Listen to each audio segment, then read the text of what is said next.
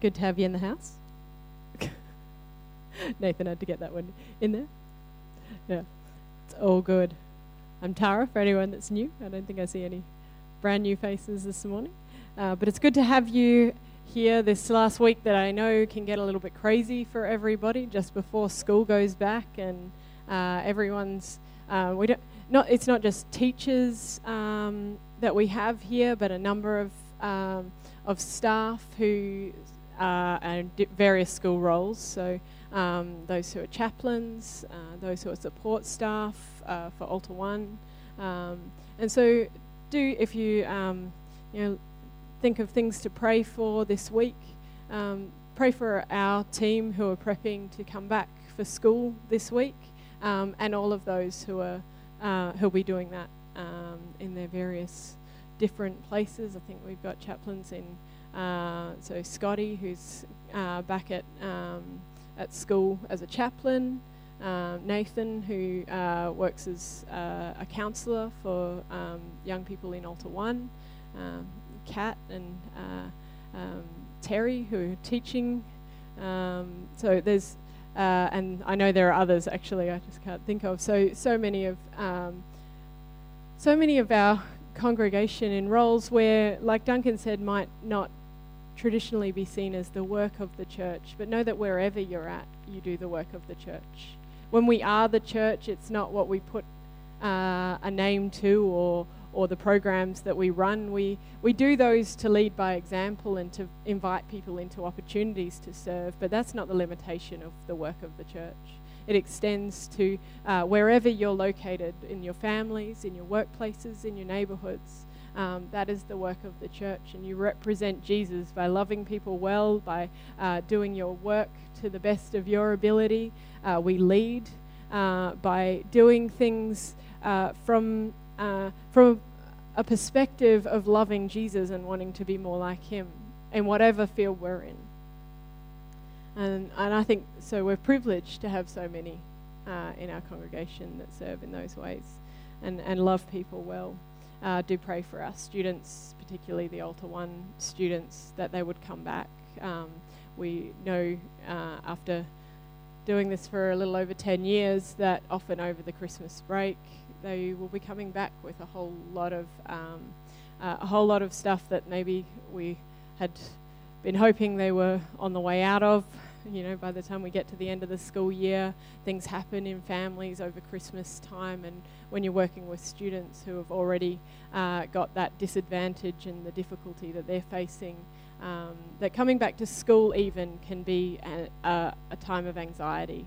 Uh, to begin to face those things again, seeing the counsellors again, connecting with their teachers and chaplains and that sort of thing. So, uh, so pray for them. Um, I'm going to be speaking out of a verse that I don't think I've ever preached on. And this is probably one of those things where someone will tell me after that I did this like a year ago and I forgot, but that's all right.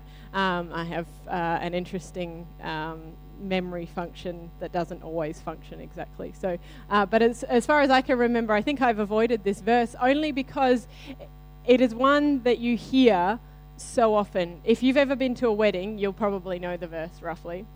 Um, if you, um, you know, if you've ever picked up a bookmark or you know those sort of things like uh, from a Christian shop, you'll have seen some of the quotes. Um, and it's coming up to Valentine's Day, and I'm sure it'll be thrown around a few times on Facebook. Um, but I want to speak to you today out of 1 Corinthians 13.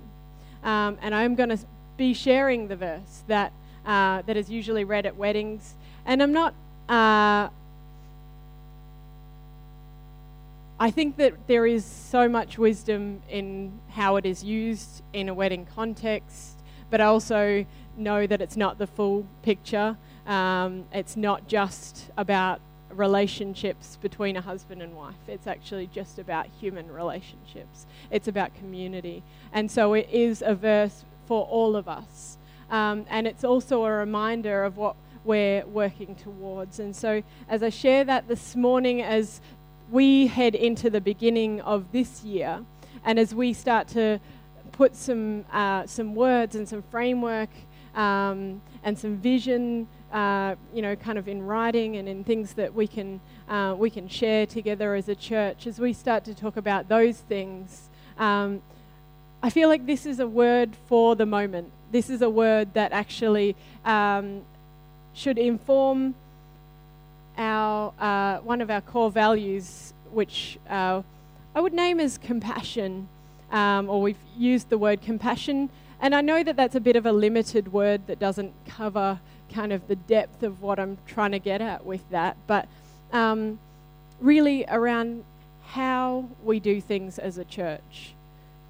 We talk about commission as a core value, like we just talked about how every person's call is and every person's function and what they're doing, not necessarily in the church but outside of it, is valued and, and is the work of the church.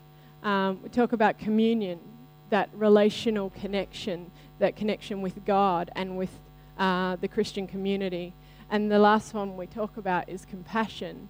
And the reason why, even though compassion forms part of the way that we do the work that we do, so our commission, and the reason, and, and it forms part of the way that we connect with each other, um, you know, it's one of the things that um, actually makes it possible for us to have uh, that connection with each other, that communion in God's, uh, you know, God's family.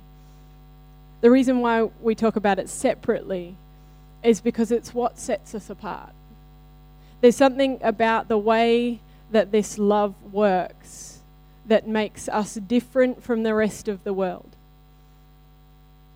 And that's not to say that we're better, it's to say that our job is to invite the whole world into that. So if you, uh, if you want to turn with me or open up your electronic. We start from verse 1. It says, If I speak in tongues of mortals and of angels, but I do not have love, I am a noisy gong or a clanging cymbal. And if I have prophetic powers and understand all mysteries and all knowledge, and if I have all faith so as to remove mountains, but I do not have love, I, have, I am nothing. And if I give away all of my possessions, and if I hand over my body so that I may boast, but I do not have love, I gain nothing. Love is patient, love is kind, love is not envious or boastful or arrogant or rude. It does not insist on its own way. It is not irritable or resentful. It, is, it does not rejoice in wrongdoing, but rejoices in truth. It bears all things, believes all things, hopes all things, and endures all things. Love never ends, or love never fails. For, but as for prophecies, they will come to an end, and as for tongues, they will cease, and as for knowledge, it will come to an end. For we know only in part, and we prophesy only in part. But when the complete comes, the partial will come to an end. When I was a child, I spoke like a child, I thought like a child, I reasoned like a child. When I became an adult, I put an end to childish ways. For now we see in a mirror dimly but then we will see face to face. Now we know only in part, then I will know fully, even as I have been fully known. And now faith, hope, and love abide, these three, and the greatest of these is love. Lord, we pray as we open up your word, God, we would hear your heart.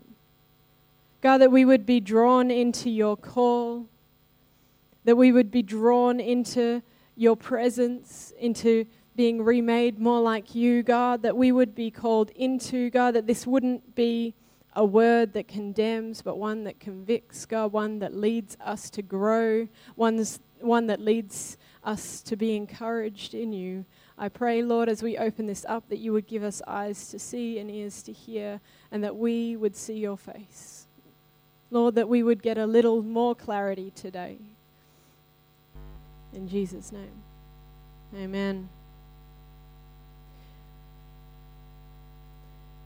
Before I share a few thoughts out of this verse, I want um, first, and if you're in a written version or if you uh, if you have it on your phone and you're in the um, in the chapter, you can have a look at the verse that's just before and just after this Because it's interesting that we often read this passage as I've just read it.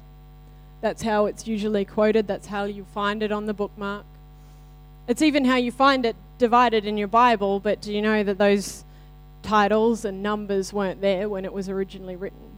So the verse immediately before it and immediately after after it are not separated by a chapter heading in Paul's mind as he writes it.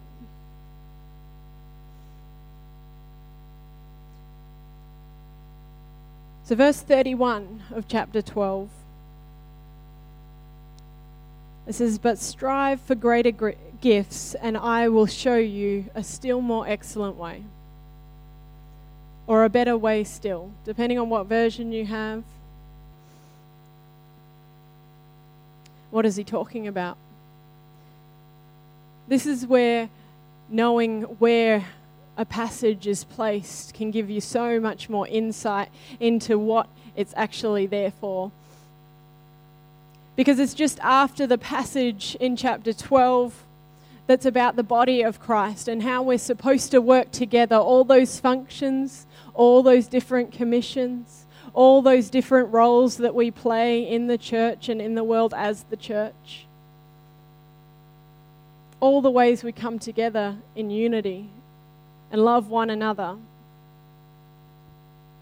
And talks about the gifts that are in the church, the gifts we have that, you know, might bring us uh, or might be the things we're familiar with on a Sunday morning to pray and prophesy over one another, to worship and lead and exhort, uh, gifts of leadership, gifts uh, of hospitality, all those things that um, that we can share with one another.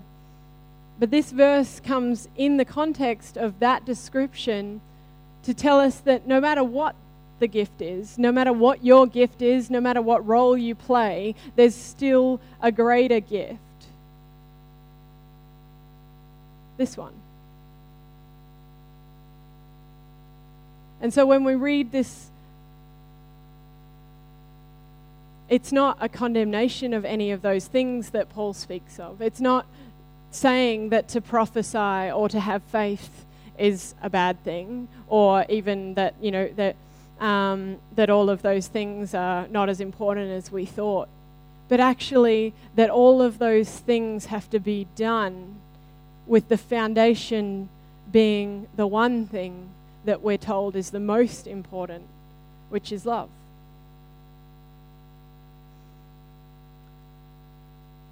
You know, I think one of the reasons I might like to avoid this passage is because this, more than any of the chapters around justice and equity, more than any of the chapters around purity and uh, and stri- you know, more than any of the chapters around um, you know serving and worshiping God.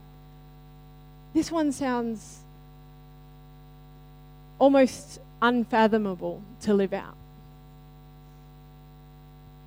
To live up to this standard, to love like this, it's a challenging passage to read. And that's why the last few chapters of this verse, even though it's not necessarily as poetic and pretty, and it might not go as well on the bookmark, and sometimes they don't even include those last little bits why these last few chapters are so important to this understanding, to opening up this and living in this reality.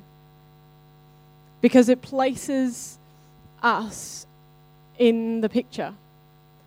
One of, uh, it's kind of like you get your your first reading of this and you look at it in terms of relationships, and sometimes we put it in that wedding context. And then there's the people who'll, like, um, first thing they want to say then is, like, yeah, but this isn't really, and this was my go to.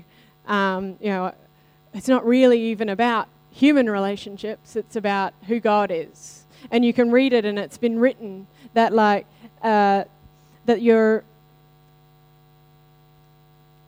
love is this love is you know love is patient love is kind you can substitute god is patient god is kind absolutely 100% this is a picture of who god is But it doesn't stop there. The last few chapters of this passage invite us into the picture and show us how. See, it'd be more accurate if you read it in the Greek to say, love shows kindness. But it's more than shows because it, love embodies kindness. It's more than that. It's that love in its entirety. So it's the reason why they use the word is is because it's like when we say God is love, it's like everything that is love is found in God. And so these are active statements, not passive statements. And that's kind of hard. Uh, maybe the English teachers in the room might have a little bit more um, of a go to on, um, on undoing the Greek in this, but it's a statement that actually is an instruction. So it's descriptive, but it's also not just something that we can look to as a picture on the wall, but it's actually something that we're called to walk in. It's an instruction. So, love is patient. Is saying that if we have love like we're instructed to do as we come together as the body of Christ and love one another, then that love will show patience. That love will show kindness that the love that we step into has to be walking towards a way that isn't envious or boastful or proud. It's active, not just descriptive. And when he says at the very beginning, I will show you a more excellent way, he could have said, I will show you a more excellent picture of what God is like, but he didn't. Could have said, I will show you a more excellent description of the ultimate love that God has, but he didn't. He said, This is a way for us to live. I will show you a still more excellent way. And the last thing um, that I think if we were to put this, if I was to put this on the ultimate bookmark, would be to go to the last statement, uh, or not the last statement, but the next passage, the next statement after the end of that verse. The instruction that finishes pursue love. Goes on to encourage, to you know, strive for all the spiritual gifts and all of those things, which actually, ultimately, when our foundation is love, look like love. To prophesy and encourage one another looks like love when we pursue love first. To speak in tongues and seek the heart of God in prayer and intercession, well, when our foundation is love, that looks like love.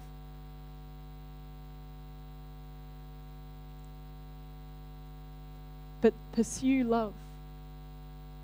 Imagine if everything we did, we started with the intention of pursuing love.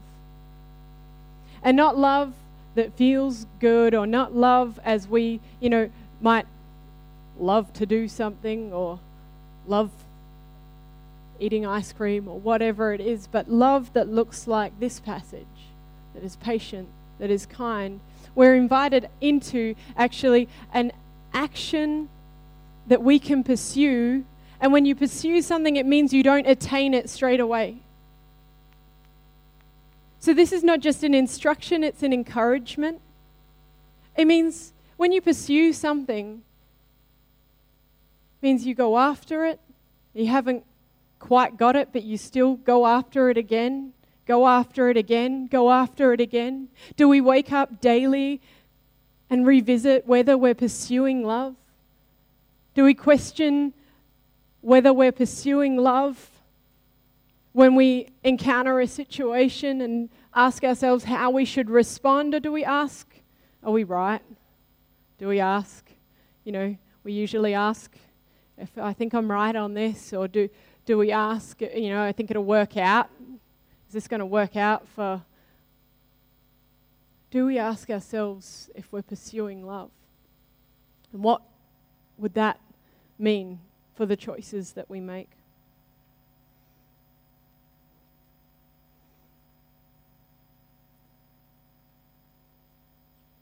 So, the word from chapter 14 is that you don't have to attain it all to still pursue it. That is our that is our challenge as a church to name compassion as a core value and to still have decisions to make on a daily basis where we will have to ask what does it look like to pursue love and to get it wrong sometimes. And not only that, to face the consequences of whether we've got it wrong. To ask for forgiveness is often to pursue love. To repent, to confess, it's to pursue love. It's to recognize that we might not have got it right. But the grace of God invites us to pursue again invites us to try again, to get up again, to pursue love again.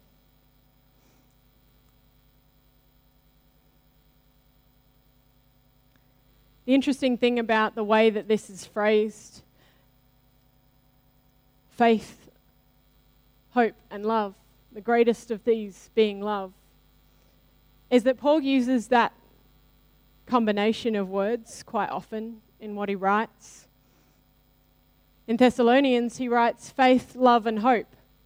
He doesn't necessarily say that, or he doesn't say that hope is the greatest of these things. So we know that he means it when he says love is the greatest of these. But his use of love being in the foreground of this conversation is intentional, just like it is in Thessalonians, where he's writing to a church that have encountered extreme circumstances where many of their family members have been persecuted and died. Where they've, they're facing this situation of grief that he speaks into in the greetings. And so when he speaks about faith, love, and hope, it's because that church needed to hear about hope. Just like I have to kind of smile to myself when three different worship leaders on three consecutive weeks put together a set of songs about the love of God never failing us. Maybe, church, that's something that we needed to hear because these things are intentional. And just like this message to the Corinthian church, which we know was experiencing division and competitiveness and uh, disagreements and all kinds of things like that. And so Paul intentionally writes here, bringing love to the forefront of the conversation. Because where there is division, the only answer is this kind of love. It's love that you have to pursue. The only answer is to seek God,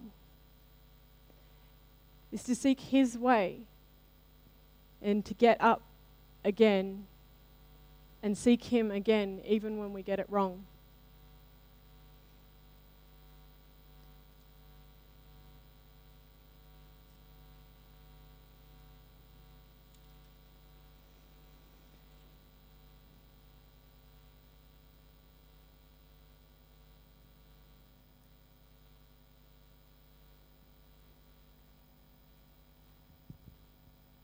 In reading through this passage, we come down to verse 12. Well, actually, from verse 8, starts to talk about things to come. Or the uh, talks about love never ending, prophecies, they'll come to an end. Tongues, you know, and uh, I, I, I never quite used to understand those things, but if a prophecy speaks into something that is to be fulfilled, this is actually a promise. This is looking into the promise of what God has for us. That one day we won't need to speak prophetically into what's wrong in the world and how God wants to make it right, because all things will be made right. That one day we will not need to like need intercession and, and praying in tongues and, and all of those things that um, help us to hear the voice of God and help us to be united in hearing one another because we will already hear and be united. But love never fails. And so to live in a way that begins to embody love is actually to live in a way that begins to make His kingdom a reality. It's to live into that which we're called to. It's to live a prophetic life. When we can walk in this, and this, the incredible thing when you put the whole passage together is it's an instruction and it's an encouragement that if you haven't made it that you can still get up and try again and it's a vision for why we do it is when it talks about things coming to maturity things being fulfilled and that we only see dimly now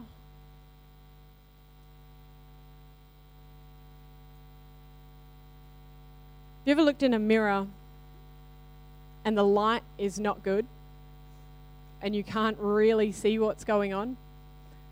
We've got um, a house that's partially renovated and um, and Tash, like I don't know what they were thinking in like the 80s when this house was built, but they put these like down lights. It was like before down lights were a thing, but this was it was like a um, a display home I think, on the street when that area was first built. And so all the lights are these like 80s level fancy, um, where the bulb is set in the ceiling, which, if you know anything about the way light is like, you get this spotlight. Because like down lights are made in a way that they disperse the light, like they've got the reflective and it sort of spreads the light out. This was like it looked good, I'm sure, compared to like those big old like bulky fittings, but um, it really gives you zero light in the room whatsoever. And so when uh, you try to use the mirror in Tasha's room, then you, you could not see anything. And so we would try and like put all the lamps on and put that light on, try open up the window and like get some of the street light, like um, because there's a street light outside, pretty much better than the light on the ceiling. Um, and so the mirror was real, really dull, really dully lit. Um, and it only occurred to me when I was looking through the scripture, I looked at it, I was like, didn't actually have reflective glass when this was written. So, whatever the mirror was made of, it certainly wasn't what we would be looking into as a mirror right now. Um, so, when this talks about something being a dim vision, it's not even to that level of like there's poor light in the room you know, and we can't really see what's going on. This is probably like a reflective metallic surface of some sort. Like, and you have you ever like been in a um, in the bathrooms at like the beach where they don't put glass in because it gets graffitied and stuff, and tried to use one of those mirrors? Like, you're not seeing very much at all. And the comparison that's being made here is that what we can see at this point is only that kind of reflection of what's to come. But our call is to live into and make that clearer. We're to be reflections of the love of God. We're to be a witness to that which we know because we've experienced. When we see God, when we uh, are encountering Him in His presence, and we can reflect that in a way that looks like Jesus, and people see who God is, we make that vision a little bit clearer in the world. His kingdom come and His will be done on earth as it is in heaven.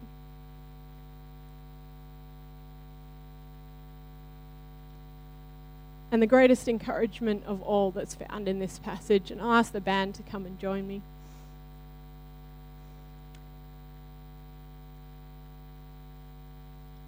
is found when it says, Now we see in a mirror dimly, but then we will see face to face. Now we only know in part, but then I will know fully, even as I have been fully known.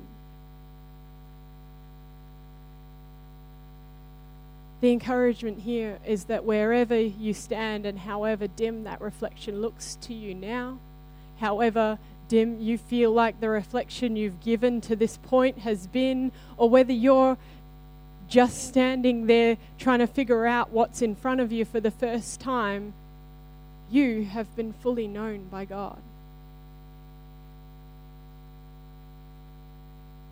That we have been fully known by God. And that word known is not in the kind of like, I know what you did, but it's known in that it's, it's kind of an intimate uh, a way that the word know is used in the Bible. To know uh, someone is the way like a husband and a wife know each other.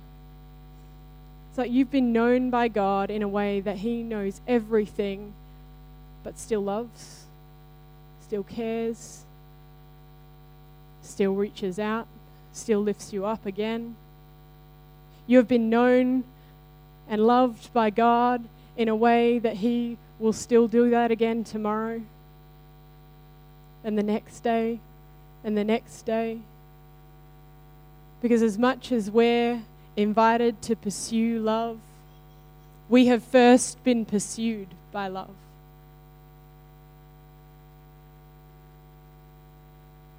My story, however complex my introduction to faith was and confused sometimes, is a story where I can show you 10 different ways that God spoke into my circumstance through people, through invitations, through events, through communities of faith, through acts of generosity,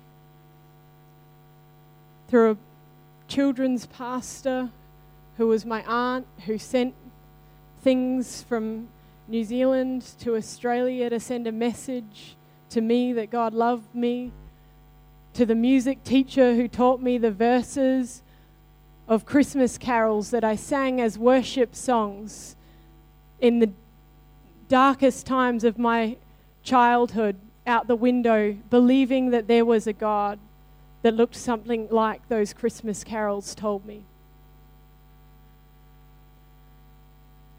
To the church that decided to invite a whole bunch of messy skater kids to come into their Sunday service and put up with us long enough for me to hear the gospel. To the ones who drove me home week after week, even though I could never get it together enough to organize a lift before I got to church. To the youth kids who served in our ministry that taught me so much about who Jesus was, even when I was supposed to be their youth pastor.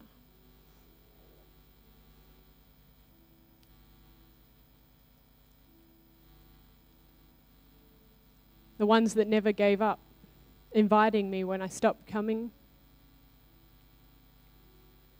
The ones who never gave up coming to church. Even when we walked through the hardest season of our life.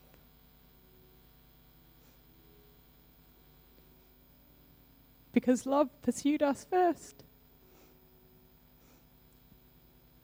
I've seen the love of God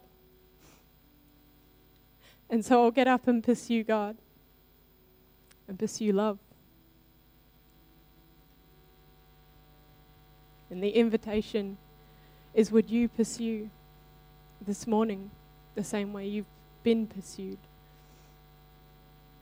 Knowing that sometimes we'll get it wrong, but God's grace is there knowing that sometimes growing can be uncomfortable. But grace finds us there anyway.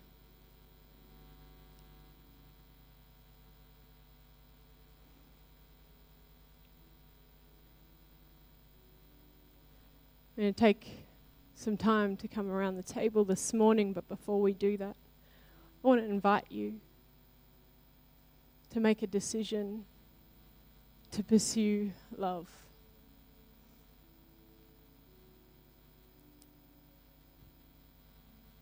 To be pursued by love. To invite the love of God into your life in a new way, whether it be the first time you've acknowledged it consciously or whether it be the millionth time you've asked God to pick you up again. Will you invite Him in this morning, recognizing that we've failed and fallen short, that we've not loved the way that He first loved us? that we've not loved others the way that He loved us.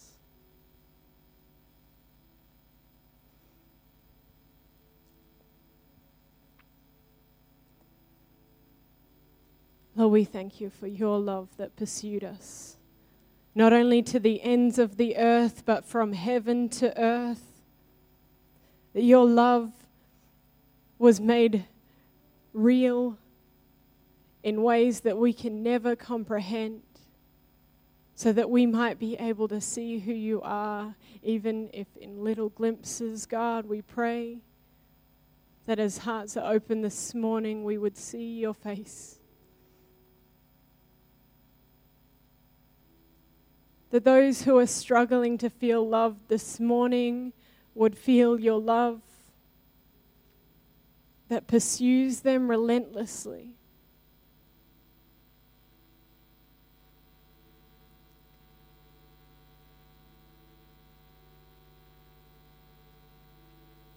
We ask for your forgiveness, God.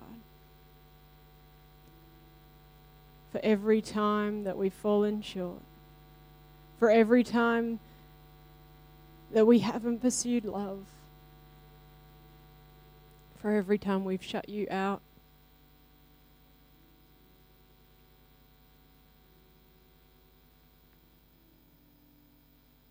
Would you meet us here? and show us your way. Lead us in a way that looks like love. In a way that begins to embody all of the other gifts and the other things that we talk about, God, but is always found in love. Would you remind us to pursue love?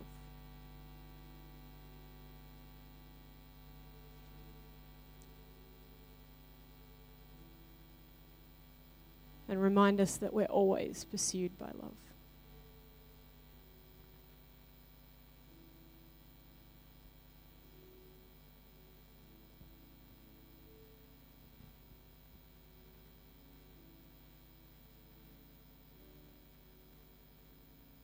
Amen.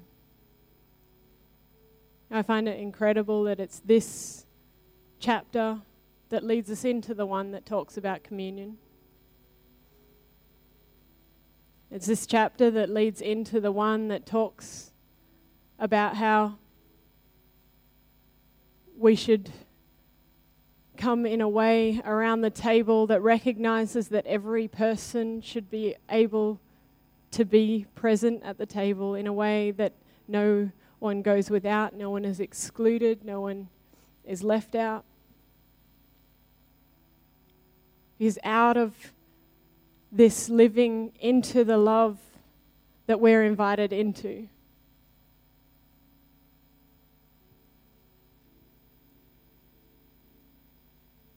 Is the practice or the, the ability to be able to be the church that He's calling us to be. Not sanctuary church, but the wider church, one where we can all recognize that we come to into God's presence alongside people who are different, who think different, who sound different, who speak different languages. I mean that literally and non literally. we come around the table as kind of like a first and a final step. Because as we come, we begin the process. We say, Yes, I'll be part of this thing, this, uh, this community that is your church. Knowing that I've been forgiven, so I can be a forgiver and ask for forgiveness. But we also come to a table that represents how things should be, where things are headed, how God intends for His world to look, where everyone is welcome, everyone is equal, everyone has access, and everyone is known and loved.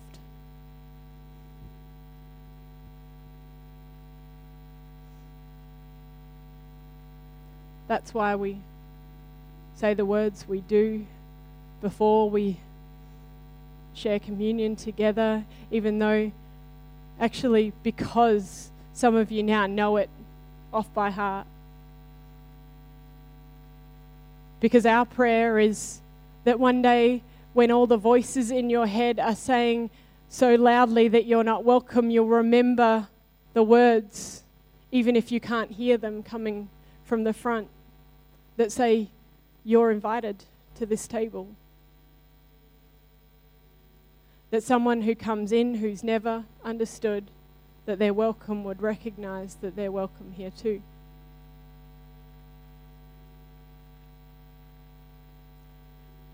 So, this is the table, not of the church, but of the Lord. It is made ready for those who love God and those who want to love God more. So, come. You who have much faith and you who have a little you who have tried to follow Jesus and you who have failed in following Jesus, and you who have just decided to follow Jesus today, come.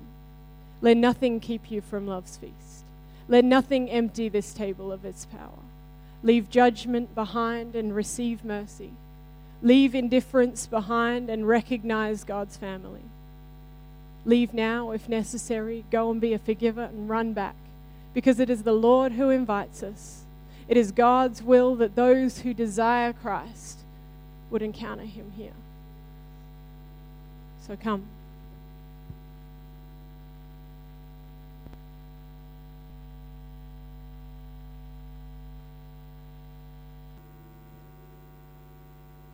Well, we lost our MC, who's probably helping out in kids' church. But that's okay.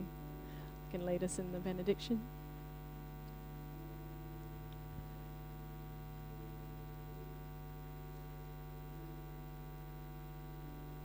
Church, we come as we are, but we are sent out not the same. Sanctuary, He speaks over us a new name to bless and rebuild this city. So we go. Broadcast good news for the poor. Let the blind see, set free the oppressed, live jubilee. Let it be. In His liberating grace that pardons and empowers sinners like us to participate in God's kingdom of mercy. And all God's people said, Amen. Amen.